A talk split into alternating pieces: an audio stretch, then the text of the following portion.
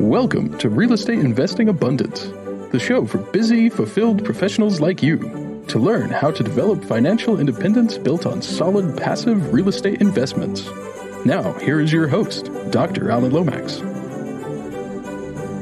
Hello, enlightened investors, and welcome back to the show. We have a delightful conversation today on how, if you're younger than 30, you can become a millionaire before you're 30 and how we can do that within less than three years. JD Sestar is better known as the finance cowboy in the digital world, and JD was able to amass a net worth of over 1 million by the age of 30 by investing in single family home real estate. So, JD, take us into the show and share a key moment in your life that helped you to be who you are today. Thank you for having me. I would say a key moment for me, and I don't remember the exact time, is I was probably 11 or 12 years old and I had done something at home. I guess that I don't know if I procrastinated or didn't do what I was supposed to do, but I remember my dad telling me, son, you can either start paying now and playing later, or you can play now and you can pay later. Mm. And uh, he he ended up repeating that to me, you know, many times throughout my adolescence, and he's he even does it, you know, now as an adult, and it it really stuck with me in everything I did. You know, at the time, you know, you had school at that age, and I was really pushing in my baseball career, and you know, it, it was like, hey, do I want to play around and not put in the work that needs to be done to go play college baseball, or do I want to pay now so I can play and reach my goals? And you know, that was kind of the first step with athletics, and then I just carried that into adulthood adulthood into my first career and into entrepreneurship, real estate investing, and and here we are now. So it's a motto that's really shaped me and helped me achieve what I have in life so far. Now that is so critical, and so many of us forget that. And I certainly didn't come to the realization that that's kind of the way life works until I was much, much older. So I was not a millionaire by 30 years of age because I like to play. Well, and I paid later. So, as do and I paid and I paid and I paid. Tell us about uh, single family long term rentals as a foundation for an investment portfolio. They are my favorite type of real estate. If you're building a foundation as you know a single investor, if you're doing it with a partner, with a buddy, I love the thought of long term rentals. So, to be fair, I have short term rentals. I've had multifamily. I had still own some mobile homes in my portfolio. But when we look at building that foundation, I think it's hard to beat single family homes uh, from an investment standpoint. And there's a couple reasons is they're they're easier to get into from you know a mortgage standpoint. So banks love lending to single family homes. If you buy in the right area, they're going to cash flow, and you normally get good stable family a lot of time tenants who want to live in a home instead of an apartment complex. So, so now you've got that stable tenant. And then when we look at an exit strategy, just when you're comparing, you know, a single family home to maybe a mobile home or a multifamily, well, multifamily or mobile home, you're probably going to be limited in who you can sell that property to. So a lot of times a multifamily, you're probably going to end up selling that to another investor. Mobile home, probably the same thing. Even then, it's going to depreciate over time. Whereas the single family home, when you do go to exit, not only could you sell it to other investors, but you have this entire market of retail buyers who will be looking for homes too. And so, you know, when you're laying that foundation, I think those those things are key to set you up for long-term success. You're talking about these as long-term rentals, but you also do Airbnb. Compare the two long-term uh, Airbnb pluses and minuses of both of those areas man, this could this could be a whole episode in itself. So I will try to keep it brief. Long term rentals, in my opinion, they're going to be more stable, but they're not going to give you as big of returns. And most of the time, as far as cash flow, and then most of the time. They're probably not going to appreciate as much as an Airbnb. The only reason being is most of the time Airbnbs are going to be in a little more desirable area than a long term rental. And so we've got the easier to manage, easier to get into, you know, but as far as long term, but it may, you know, may not return as much. And then we go switch over to Airbnbs where your cash flow returns could be substantially higher. Your appreciation over time could be substantially higher depending on where you buy. But when it comes to operating an Airbnb and when we just look at the volatility of Airbnb, it's a totally different world. It's very hands on. You can automate a lot of stuff. And, you know, with mine, we've automated a lot, but you still can't automate when a guest asks certain questions that is specific to somebody has to answer them, right? You're having to manage a cleaning team. What happens when your guest gets in?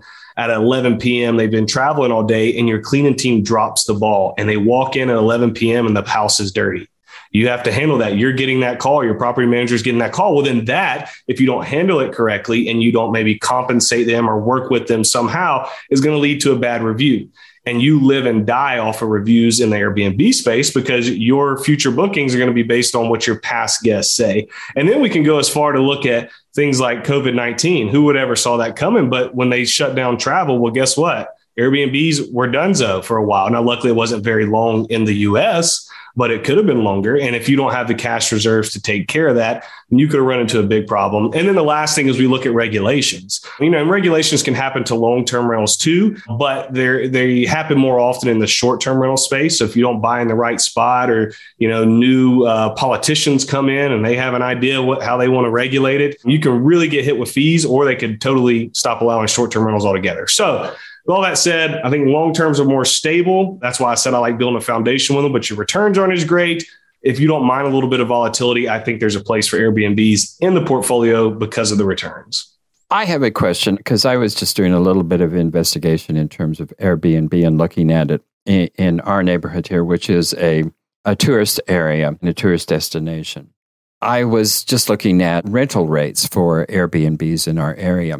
And I was shocked to find that you could rent an Airbnb for a night. You could rent a three bedroom, two bath home for the cost of a motel room, a nice hotel room in our area here. So I'm thinking, what's going on here? And I'm and I'm thinking, I hear everybody's going into Airbnb these days, and anybody can do it. If you have a garage apartment, you can open up an Airbnb. And so I'm looking at those rental rates and going, this is utterly ridiculous. How are you going to make this cash flow at these low rates? And it looks to me like, at least in our area, that it's just becoming saturated. And then I was also looking at their availability as I, I, was going through these different sites here. And most of them that I was looking at, they had 50% vacancies through June. And I'm thinking, my gosh, this is top tourist season why are you not booked up? And in in in July, they were still having vacancies even into July. So, what's your mm-hmm. take on that? I think you got to be very strategic on where you buy, especially like you brought up. When I first got into the game with Airbnbs, even just three years ago, it wasn't near as crowded. And it definitely has gotten more crowded. You know, everybody hears about it. It's been easy access. Everybody can get it as a second home loan, only put 10% down. And like you said, when that happens, it drives the price down. And I think we're seeing that a lot in, like you're saying, I'm not sure exactly where you're at, but more tourist areas, I think are taking that hit more than vacation destinations, you know, and some can go hand in hand, but a tourist area, you know, I'm thinking like Nashville or, you know, Chicago, anywhere where people want to go visit compared to by the beach or in the mountains. Those I haven't seen in my network with people I know affected as much as the ones that are in more just the the towns or the cities, they are taking a little more of a hit because there's so much supply now with Airbnb. And so people are having to lower their prices. And, you know, like you're saying, when you do that, you, you start to wonder, how are these people even, you know, breaking even, uh, you know, much less cash flowing. So I think it's something you got to look out for. You really got to do your due diligence before you go in and buy one. Because the last thing you want to do is run a, a strict investment property based on what you project Airbnb numbers to be, which would probably be more than long term, and then you not be able to hit those and then have to turn it into a long term rental, which isn't going to get anywhere near those numbers. And then you're stuck with a lemon. And uh, that's yeah. not a good place to be. Yeah, well, we, I mean, we are, uh, I call it a tourist, but I guess you would define it as vacation. We're in the mountains where we're 15 minutes from the Blue Ridge Parkway and 30 minutes from the Great Smoky Mountain National Park. And uh, we're about uh, an hour from Gatlinburg, uh, an hour from Dollywood. We're in, you know, the heart of that vacation area there. So, I, I mean, I was really surprised at the suppression of the rates there and prices have skyrocketed. I live not far from you. I, I work there you know, I don't know exactly where, whether you're, you know, Waynesville or, you know, somewhere in that area, but I'm, I'm all in that, in that area all the time and beautiful area. But yeah, it's it, not only is it saturated with Airbnbs now, but the price of the homes in a lot of those places has just, when you combine the two, it's made it tough. It's it, yeah, it definitely is there. Well, interesting conversation there. Well, JD, you just briefly touched on a bit of the analysis of Airbnbs, but take us into that in a little bit more detail. As far as should you buy one, should you not should, buy one? Should we buy, should we not? Yes. Yeah, I think I use and I also offer it's on my Instagram page if you guys want to go get it. It is a rental property calculator. And whether I'm buying an Airbnb, whether I'm buying a long-term rental, I I use this for every property to run all the numbers because you can take what you need to look for. And I'll talk about that here in a second, plug it in, and it's going to spit out what the cash flow is, what the cap rate is, what the cash on cash return is. It's going to give you projections for the next 20, 30 years. And so to get those projections, you got to know all of the details. So you need to know when you start, what's this home worth? You know, what are the comps in the area? What should I be paying for this? What can it rent for? What's my mortgage going to be? What's my interest rate going to be? What's the length of my mortgage? What are taxes, insurance, maintenance, vacancy rates, property management, HOAs? And then if you have to cover utilities, which you're going to have to cover those in an Airbnb market where you wouldn't have to do that most of the time in a long term market if it's single family. So you're going to have to, what is my cable going to be? What is my power going to be? What is my water going to be? What's landscape going to be if it's not included in the HOA and, and things of that nature? So you got to go down this list, this checklist, and make sure that these numbers are correct and don't cheat yourself. You know, be very conservative with them. And, and, you can find a lot of this information, you know, mortgage and mortgage rates. You can be able to talk to lenders. You know, people, people often wonder, how do I know how much it's going to rent for? Well, I think number one is do like you did. You hop on Airbnb and say, what are these people charging per night? And what are their vacancies? That's good, uh, you know, indication there. And then there's also a resource, AirDNA, that'll give you a lot of information on uh, what rents are in a certain area, average vacancies. And then you could always call property managers in that area. People have been doing it for years and say, Hey, I'm looking at buying a property. Don't know what I'm going to do with management. What's the rent's going to be for this? And, uh, that way, same thing with insurance, call an agent, you know, taxes, you can look it up on the tax records. So you just really want to dive in, do the due diligence and, you know, make sure you know your numbers before you ever pull the trigger. Well, you mentioned uh, just briefly Instagram. So, JD, what are the other uh, sources and ways that we can get in touch with you? So, Instagram is going to be at Finance Cowboy. TikTok is at the Finance Cowboy. Somebody had already stole Finance Cowboy. Uh, YouTube is going to be Finance Cowboy. And then you can also go to my website, financecowboy.com and those are the main ways I am. Uh, I'm very active on all. Uh, Instagram, you know, has, has been my largest platform, but I, I take the content there and put it on the others. So whichever one you prefer, you'll find me. JD, tell us about networking. How do you go about that, and why is it so critical to your real estate endeavors? I know networking opens doors that wouldn't be open if you did not do it. I know in my personal experience, I everybody pretty much that I come in contact with, I let them know that I buy real estate. Hey, if you hear of a property come up, let me know. If you hear anybody struggling and you know they're going to go in foreclosure, tell them to call me. I'd love to help them out. If you see a vacant home, you know I talk to locksmiths and let them know. I talk to realtors if they run across you know everybody, and I think I think that's huge. I think it's good, you know, and I, I, personally just honestly don't do it as much as I should. I think it's good to go to networking events, real estate clubs locally. And then I love networking on social media. It has been, social media has been huge for me, uh, you know, growing my platform and my brand, but more so just meeting so many people. And if you take the time to do it and just chat with people, that people will talk with you. That's the beautiful thing about it. And so not only is it going to give you access to more deals, but it give you access to lenders. It'll give you strategies, give you partners. And those things are going to come in handy at some point with you know within your investing career. JD, you did all of this in a three year period of time, went from nothing to a millionaire, and you did this before the age of 30. Obviously, you were working rather than playing and took your father's uh, advice in conjunction with this. But take us down that path. Tell us exactly how you went about that. When I graduated college, I knew I had to go to work. You know, nobody wants to. You just been at, you know, I looked at college as a summer camp. You know, it was almost four years of summer camp. I was getting to play baseball. It was, it was amazing, but I had to go to work. And my major was communications. Just I had to get a degree while I was at school.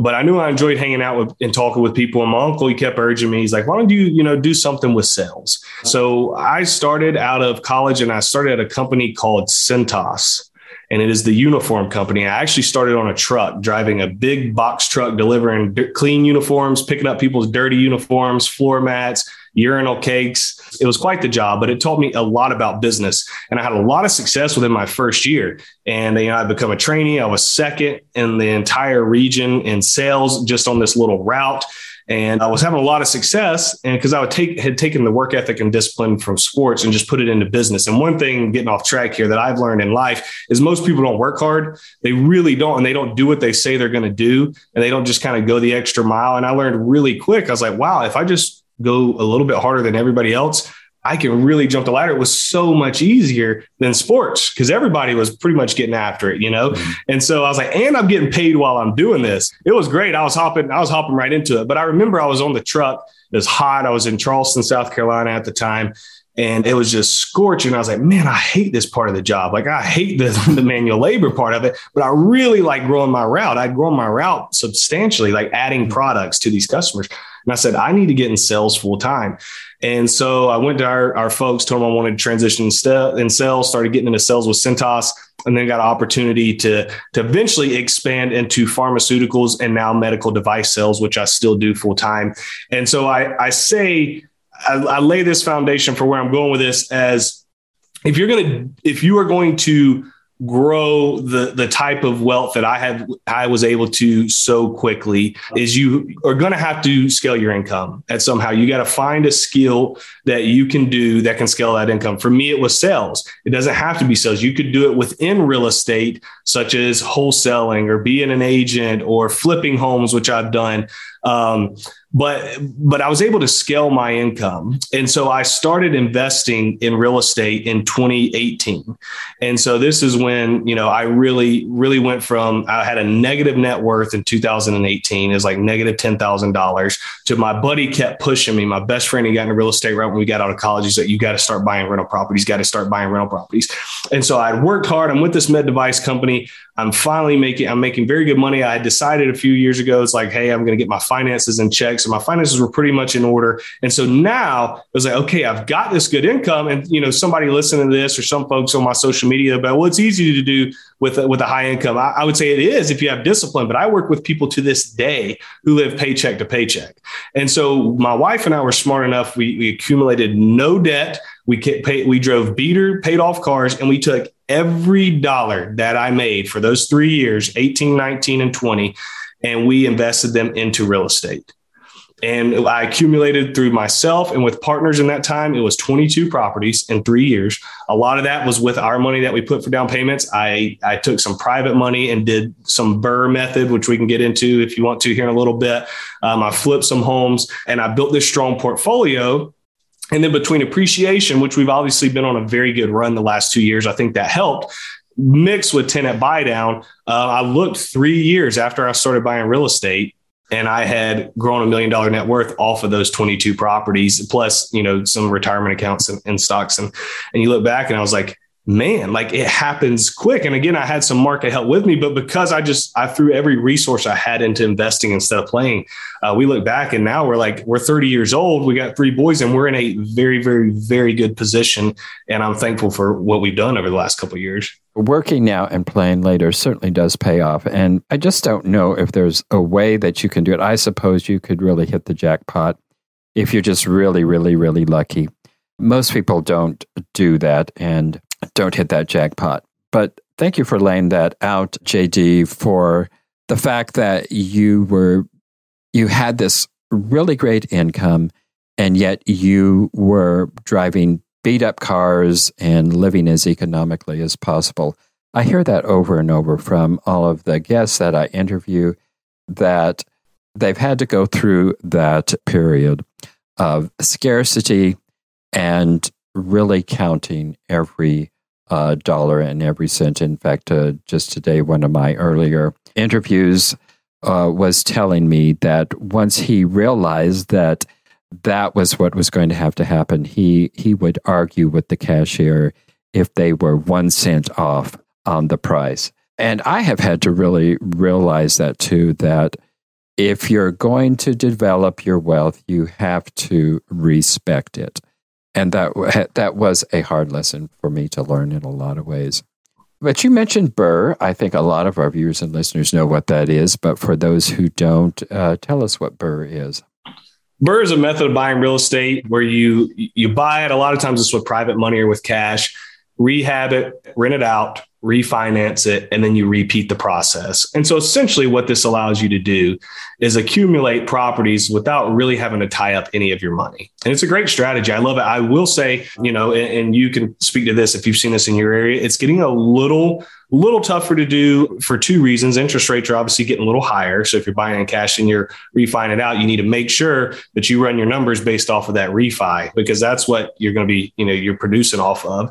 And then banks have gotten a little strict lately with cash out refis, at least a few of the local ones that I've been working with. There's still banks that'll do it. It's just not quite as easy as it was when I was doing this, you know, in 19 and 20. So you just want to make sure, eh, you know, anytime you're doing it, you have your ducks in a row, but it is a fantastic fantastic way to build a portfolio if you don't have a lot of cash. And you know, you know, my story was I put a lot of my cash into it because I was making a good good income and I wanted to deposit my cash elsewhere. But I know a number of folks who, who don't. They don't have the income that we do, and they have built just huge, huge, huge portfolios off of the BRRRR method and off of other, other different creative financing methods. So it comes down to, you know, how bad do you want to grow this wealth and build this wealth and portfolio? And then what do you what will you do to learn how to get it done and network to meet the right people to help you out?